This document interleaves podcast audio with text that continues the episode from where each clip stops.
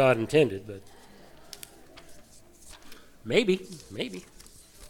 Please take your copy of God's Word and let's turn to our next passage in the book of Matthew. Matthew chapter 16, verses 13 uh, to 20 is where we're at in our study of Matthew.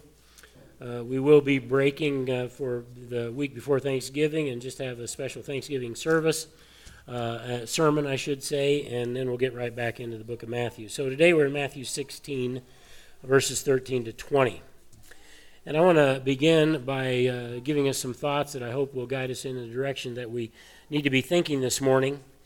And what I want to say is this that God in heaven has given us the greatest message in the universe to proclaim. There is no message greater than what God has given us uh, through Jesus Christ. And I would dare to say that it is greater than what any Nobel Prize winner ever has achieved or ever will achieve, anything they've ever written, any scientific discovery or some other discovery that they've had. Our message is greater than any of those, and they will always be greater than anything that man can come up with. You know, I didn't look it up on the internet uh, because I didn't think it was that important, but I, I felt when I was going through this, I thought, you know, uh, have they ever given Jesus a Nobel Prize for anything? You know, shouldn't he be the winner every year in every category? But uh, I don't know if they did or not. They should, and even uh, you can't even get to him posthumous because he's alive. So here we go. Uh, we have the key as Christians. We have the key to eternal life, uh, by which we are able to help people open the gate of salvation for people to be able to dwell with God in complete and perfect fellowship forever and ever, starting in this life.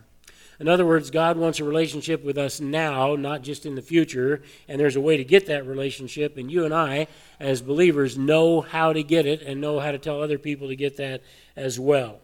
Our message goes beyond the grave into infinity. Our message does not end with this life, it's about the, this life, but and it's about the next life as well. There is never a time that the gospel of Jesus Christ, the good news of what the Savior did, there's never a time that it will fail you. It will always uh, be with you and hold you to eternity. It is the single most important news in this universe that anyone can receive. And the news is you can be free of your sin, you can live with God forever, and be in complete fellowship with Him. Now, most religions of the world promise something like that uh, through different means, but they have different gods. And the Bible says that this one is the truth, and that this one is the only truth. So there are certain things that we can follow, and it may seem right, but it's not right, and it's not going to lead us where we need to be. The, the news about Jesus Christ is right, and it is going to lead us where we need to be. It is the most powerful event that can happen in anyone's life if they trust Christ as their Savior. It is the good news, and that's what the word gospel means. It's the good news of Jesus' death, burial, and resurrection, and he did that for our salvation to save us from the penalty of our sins, which the Bible says is an eternity in hell. And uh, that's, a, that's a bad option. We don't want to take that option. We don't want anybody else to take that option if we can uh, do something about it. And we can. We can at least tell people how they can get into heaven. We can at least tell people it's free. It's for yours for putting faith in Jesus Christ, and He wants you to have it. So that gives us the authority to proclaim that if a person trusts Christ as their Savior, they will be healed of their sin, saved of the penalty of death, and they will land in heaven after this earthly life, and they will live there with God uh, in His presence forever. Uh, we have an eternally fatal disease of sin, and Jesus is the only answer and the only cure uh, to that disease, if you want to look at it that way. And on the other side of the coin, we also have the authority uh, from the Bible to speak with people about what's going to happen if you reject Jesus. What will happen if you reject his love? What will happen if his free offer uh, goes rejected by uh, somebody in our life? We can do that. We can tell them. All right, let's look at our text in Matthew 16. And uh, this is a very uh, pivotal uh, theological text, and we want to make sure we understand it.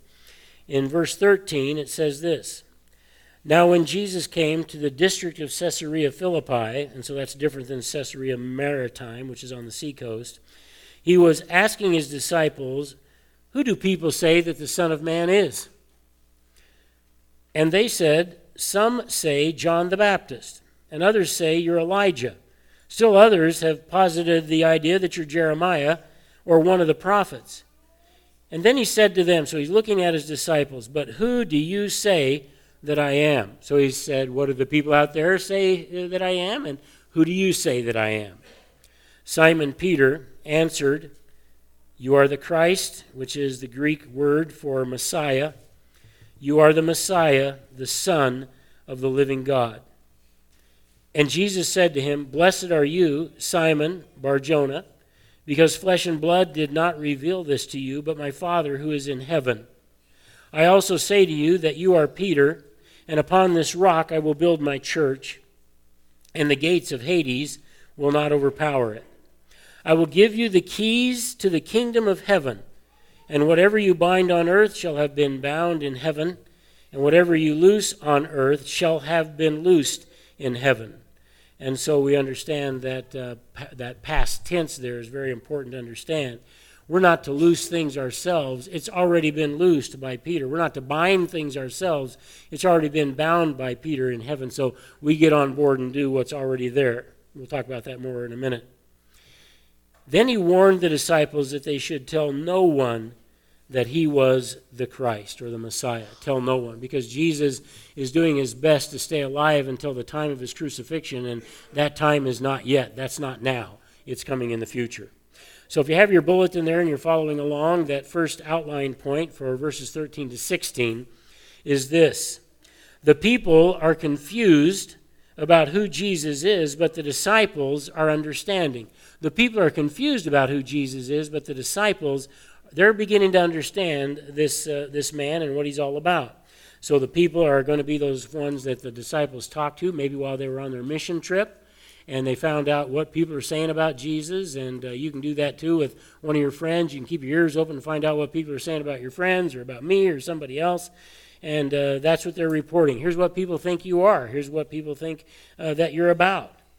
Well, we learn from the text in that first verse that Jesus has led his group to the Sea of Galilee, and that's about 25 miles. Uh, uh, it's about 25 miles to the city of Dan from there. And this is where, at, in Dan, this is where the headwaters of the Jordan River begin.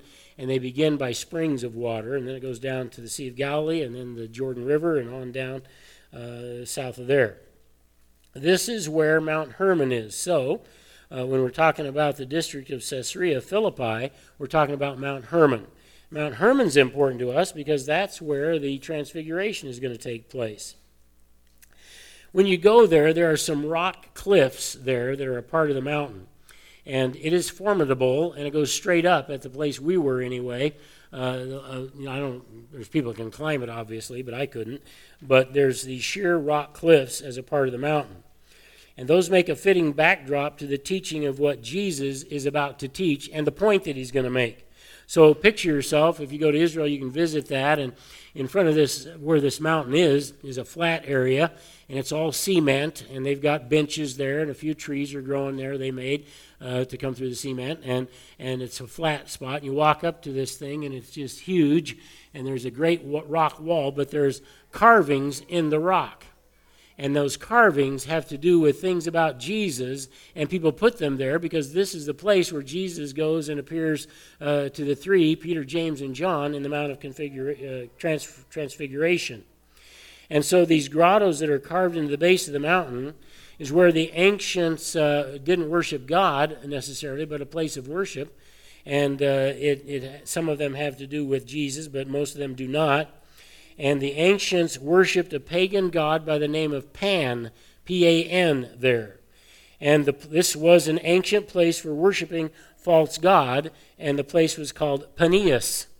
And false gods abounded everywhere in Jesus' day, and they abound everywhere in our day. So we must be careful to find the truth and not a lie. In verse 13, at this place, Jesus wants to know how are the people identifying me as you talk to them and as you've been out on your mission trip? Because I think Jesus probably is referring to the fact that you were just went on a mission trip. I sent you out on that. What did you hear about me? What are people saying about me? And it's, uh, it's kind of interesting. It's also instructional for us at times to just stop and listen and hear what people around us are saying about Jesus. And if you will listen to people around you who are not Christians, who have not uh, put their faith in Jesus Christ, and they're talking about Jesus, you will soon understand that the pulse of the everyday man or woman about Jesus is wrong. It isn't the truth. And what they say about Jesus, what they think about Jesus, is at least not the entire story about Jesus from the Bible. It's in this place, Jesus wants to know what is the pulse of the everyday person on the street with the issue of who I am. And today, the average man or woman on the street is fairly ignorant of the biblical nature of Jesus. Even Christians are growing more and more ignorant about who Jesus is because in Christianity there's this big movement now where people are getting into syncretism, and we mentioned that before, where they take bits and pieces of other religions that they like, like something like karma or something like that, and try to incorporate it into their belief system when there is no place for that in your belief system if you're a Christian.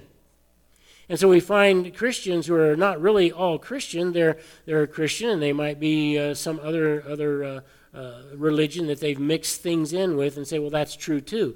And the Bible says, no, it's not. And so they don't understand who Jesus really is. The man on the street is going to say, well, Jesus loves everybody. He cares about every. That's true. He cares about everybody. That, that is all true. But they also say, everybody gets to go to heaven. That's a lie. That's not true. They say that every nobody has to suffer punishment. You can believe whatever you want and you'll end up in heaven. No, you can't. Not according to the Bible, anyway. So the average man on the street or the average woman on the street is fairly ignorant about what the biblical Jesus actually is, who he is. Yes, he's love, and yes, yes, he uh, has a, has a loving nature, but he will also condemn people to an eternity in hell if they don't take the remedy for the disease that they have, which is sin. The people on the street, their Jesus is one who only loves people. He never would condemn people. And he is sending everyone to heaven. That's what the person on the street who doesn't know what the Bible says it says about Jesus. Everybody gets to go to heaven regardless of what they believe or regardless of how they live. Not that living a good life gets you into heaven. It doesn't. We know that. But where God wants us to live a, a good life, but not for the reason of getting into heaven. God is not going to send everyone to heaven regardless of what they believe. We get so tired of hearing people say that in Christianity it teaches that Jesus says everybody gets to go to heaven. No, he doesn't. Not the Jesus of the Bible.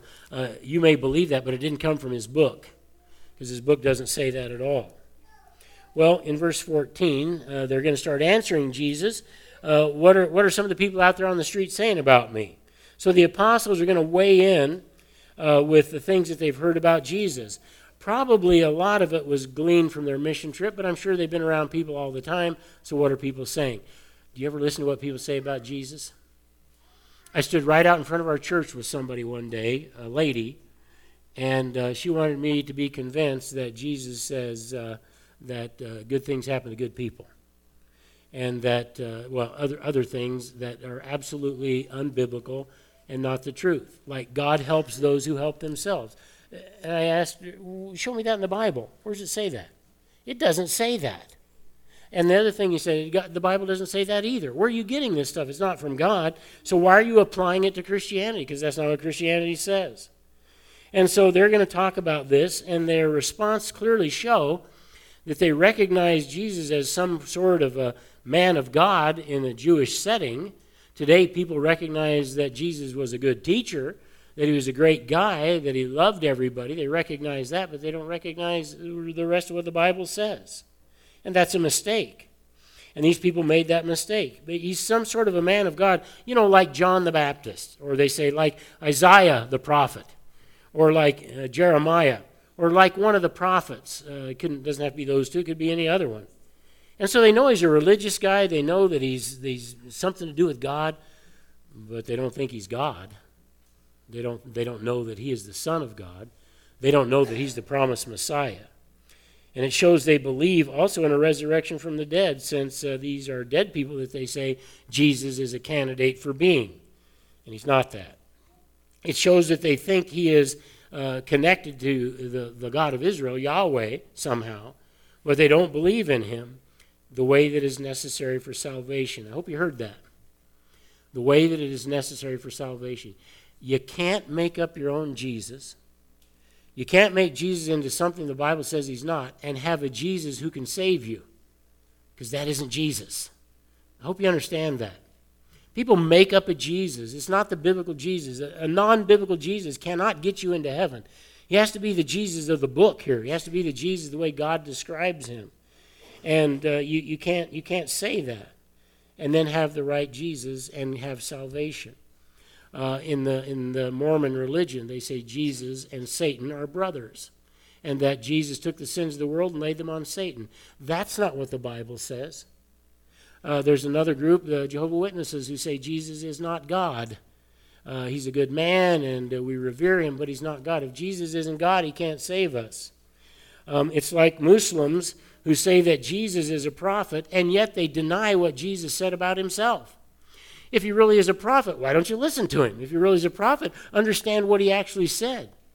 And you find out he's not what you think he is. Well, friends, it's into this context that Jesus poses this question to the disciples that reveal what uh, they think about his identity. So in verse 15, we've got what the world says. He says to them, Okay, that's what everybody else is saying, but you who've been with me, you who walk with me every day, you who I, who am I have, I have been discipling, who do you guys say that I am? This is a test. This is a big quiz.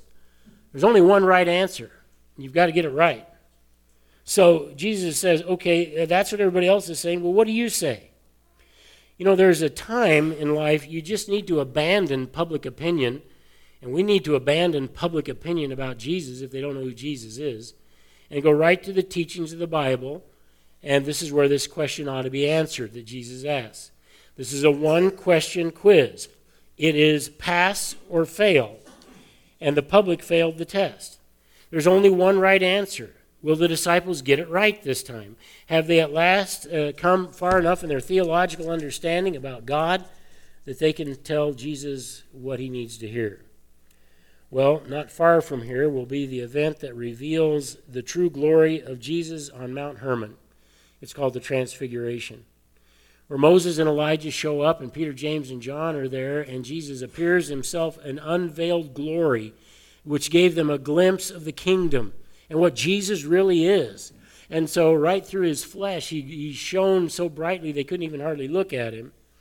And that's going to happen here pretty soon uh, in our text. But in verse 16, Simon Peter, the leader now of the apostolic group, the leader of the disciples, uh, an equal among others, Simon Peter answers the question. And he simply says this You are the Christ, the Son of the living God. Most of Israel is saying, You are not the Christ, and you're not the Son of God, and we're going to put you to death for it. Jesus is the Christ, meaning the Messiah, because that's the word that, that Christ refers to from the Old Testament, Mashiach. You are the Christ.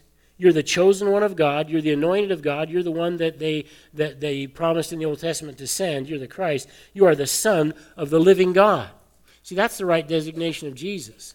He's not a God among many gods. He is the God of the, of the Trinity, the Father, Son, and the Holy Spirit, not three gods, one God, three in one. And you are the Christ, the Son of the living God. That's your relationship to the Father.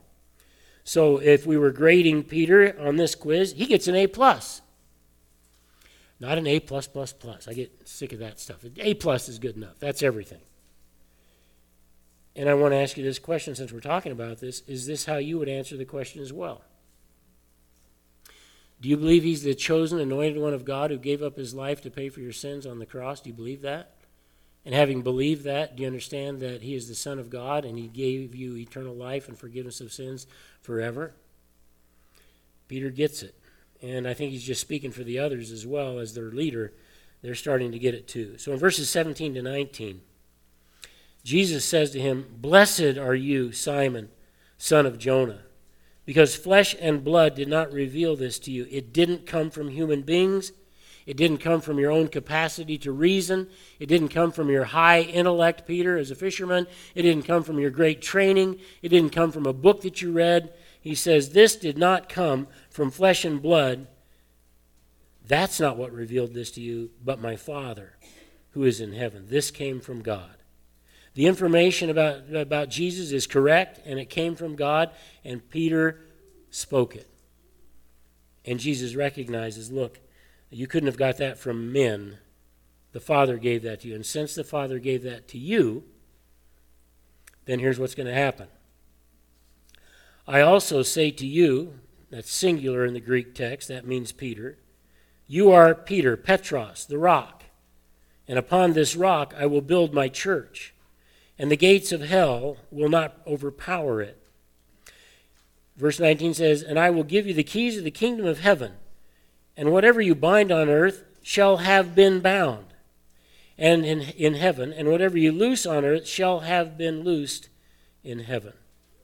So, our point here is this since God revealed this to Peter, Jesus gives him the keys to the kingdom of heaven. What does that mean? What do you do with those keys? What's he going to do with those keys? We're going to talk about that. These verses have been the focus of a lot of different views, theological debates between churches. And uh, because it's so pronounced, I'm going to talk about the doctrines of the Catholic Church as opposed to the doctrines of Protestant churches. Why are we called Protestants? Because the great, the great reformers, Luther, Zwingli, Jan Hus, others, they all went against uh, the Catholic Church in terms of what they believe about the Pope. So that's, this is where the debate comes from. Because God, through Jesus, gave Peter the keys of the kingdom. All right, uh, the Catholic theology is that Peter, is, his position is passed down to the Pope, the next Pope, and then the next Pope, and that Pope has the authority of Peter, and, and when he speaks in a papal bull, ex cathedra, it is the words of God, and it's on par and level with the words of God. And uh, we, don't, we don't believe that's what the Bible teaches. That's what I'm talking about here. Uh, the greatest debate is over uh, what the Catholic Church claims about Peter and his, what we're going to call his primacy and it's where they get their view of the papacy and the succession of the papacy. All right, two views are uh, germane to this debate. One has to do with the primacy of Peter in this particular passage, and other, another one has to do with him being or not being the foundation of the church of Jesus Christ. I'd like to interject a, a couple of uh, New Testament scholars. Actually, one's an Old Testament scholar as well. Dr. Ross says this about this issue that I brought up. But both these views have probably been developed mostly in reaction to Roman Catholic teaching based on this passage. And yet, to say that Peter is the rock would be the normal way to interpret this line in the text. However, and this is important, to say that Christ was going to build a church on the foundation of the apostles does not in any way teach an apostolic succession or papal infallibility or exclusive authority for successors of Peter. Those doctrines were developed later, not by Christ, not by the apostles, but later, and all the text would be saying is uh, what the rest of the New Testament affirms that Christ established his church on the apostles. Their teaching, their writing, their scripture, their establishing and organizing the church all were necessary ways that Christ began to build his church. Now, uh, Dr. Bloomberg says this, I'm sorry, Blomberg. At any rate, there is obviously nothing in these verses of the distinctly Catholic doctrines of the papacy, apostolic succession, or Petrine infallibility, or the Protestant penchant for Christian personality cults. Man, that's a mouthful, and I'm glad he added that. or the Protestant penchant for Christian personality cults, churches built around people instead of Jesus.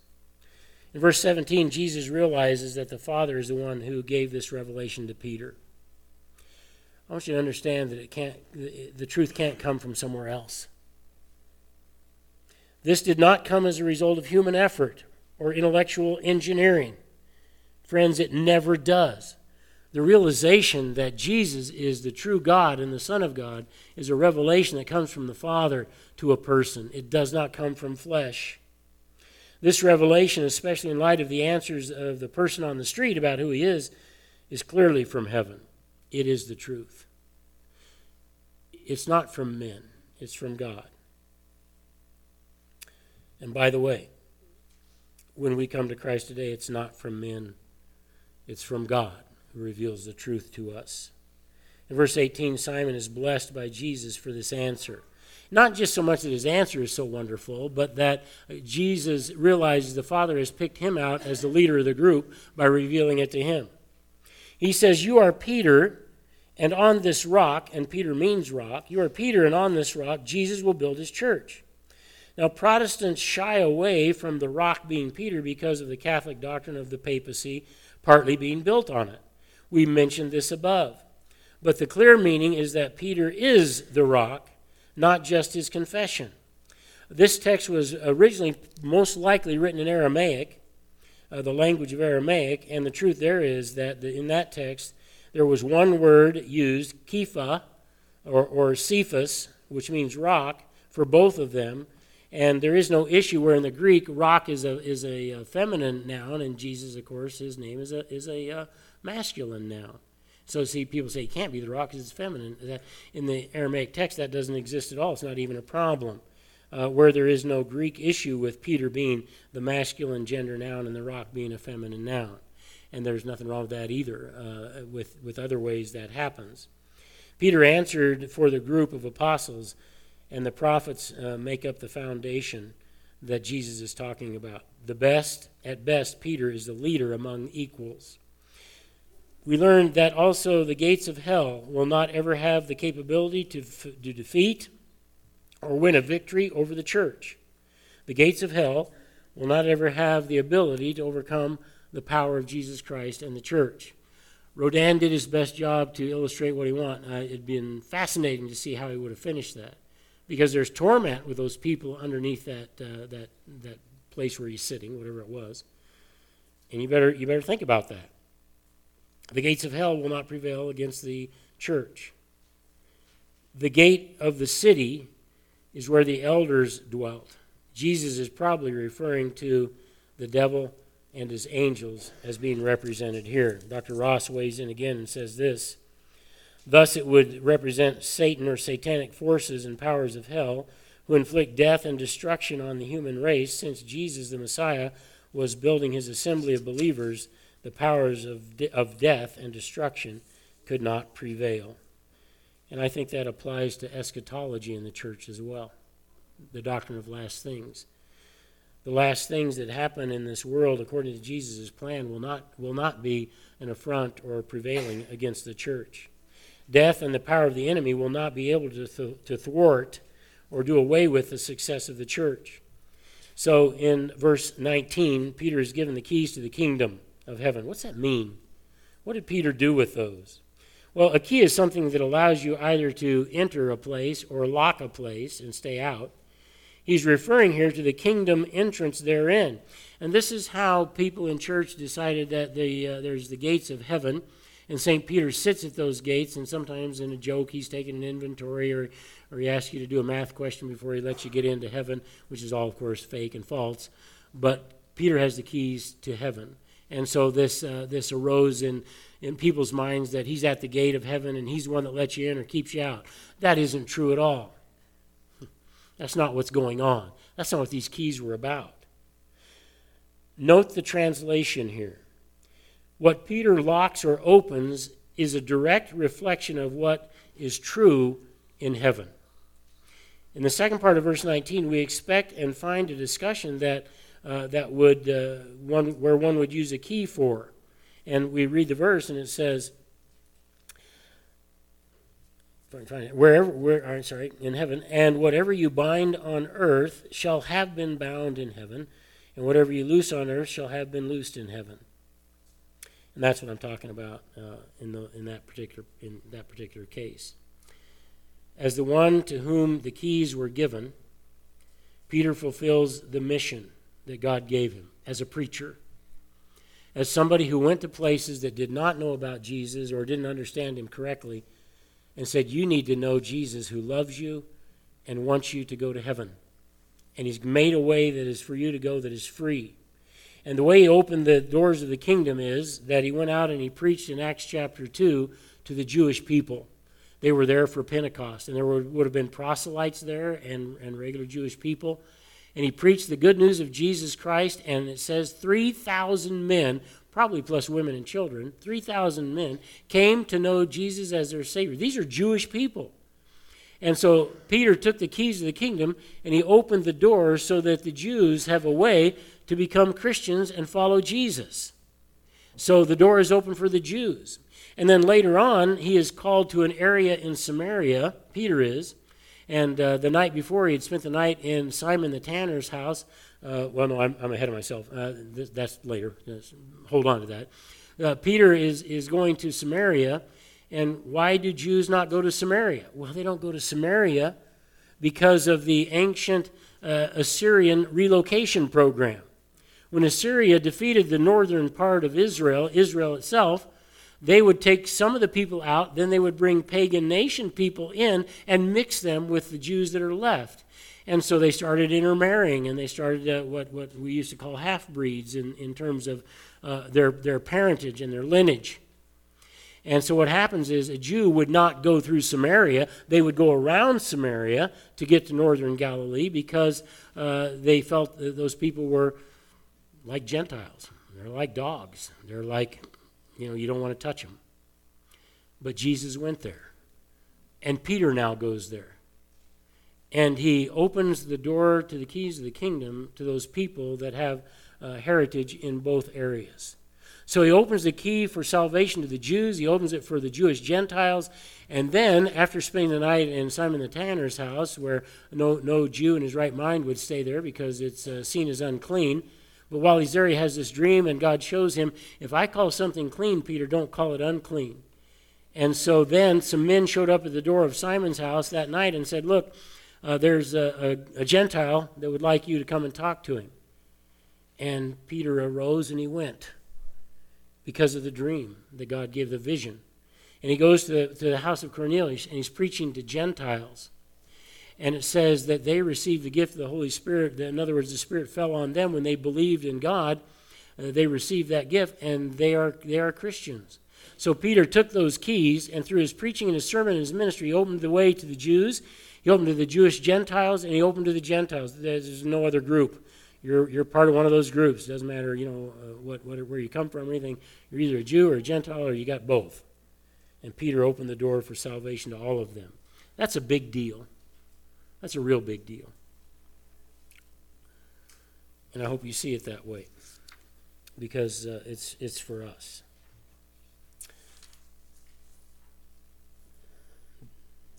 Dr. Ross said of this a literal translation of this line would yield Whatever you bind on earth shall have been bound in heaven, and whatever you loose on earth shall have been loosed in heaven. If this is the translation, and I believe it is, there is no place for earthly ministers to claim the power.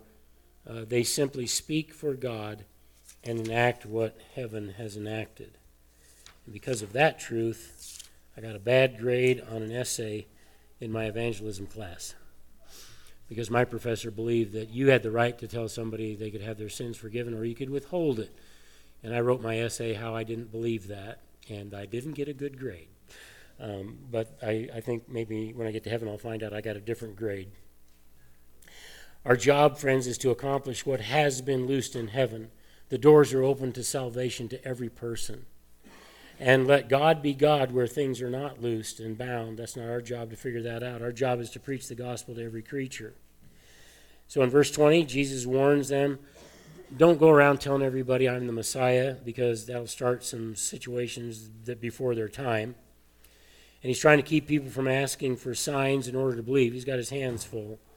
He wants people to come to him, and he wants, to, wants that to be by faith, as God revealed it to Peter, and Peter acted on it. He wants them to come not for national zeal, which is what the Jews want. They want him to be the Messiah and kick the Romans out. That's not what he came for, but because of their need to repent and a desire to deal with their sin. And I sometimes wonder what people who don't know Christ think when I talk like this. When people, when people like us say, you need to be saved from your sins, what does that mean? What do you mean I'm saved from my sins? It takes some explanation. The Bible says we're all conceived in the womb as sinners because our sin came from what Adam and Eve did. And where that sin is inherited, it's imputed to us. So we're conceived in the womb as sinners, and if we continue sinners throughout our life, and we don't get the healing of Jesus' uh, gift for us on the cross where he died for our sins, if we don't get that, if we don't take that and, and make it ours, then we end up in that place called hell. And Jesus has to punish sin.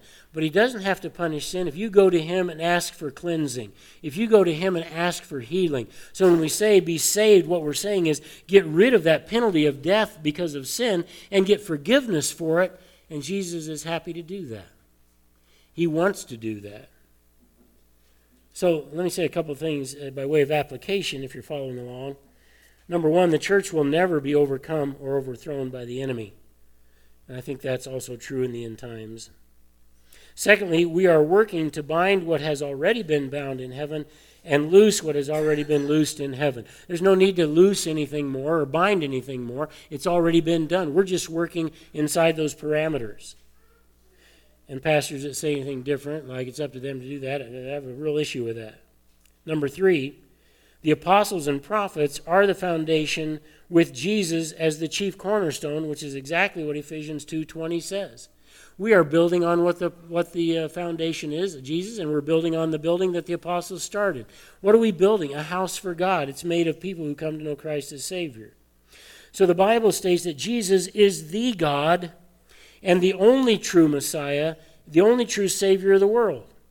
Many offer themselves as saviors from all kinds of different religions. And a person has to decide, and the only way you can do that is if God reveals it to your heart that this is the truth. This is the way. This is what you need to do.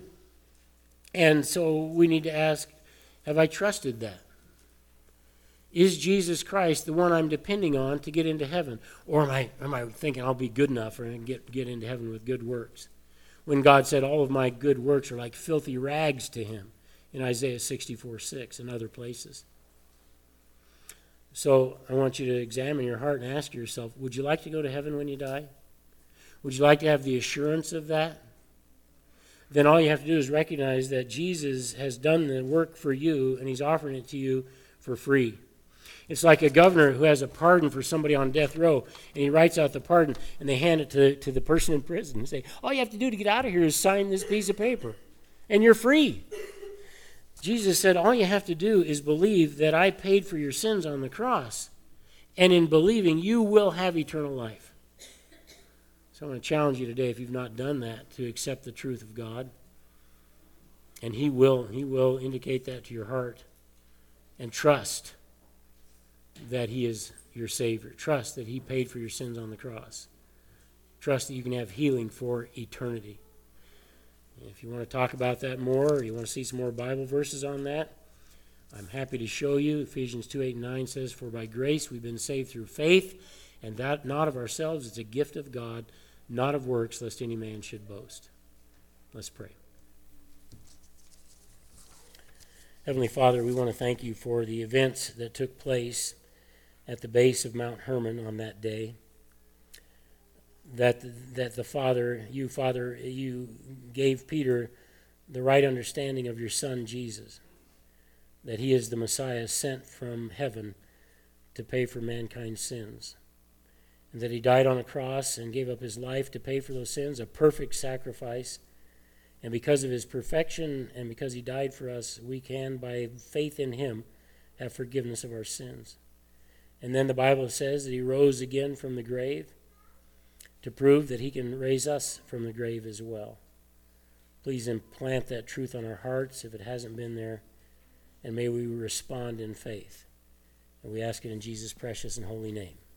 Amen.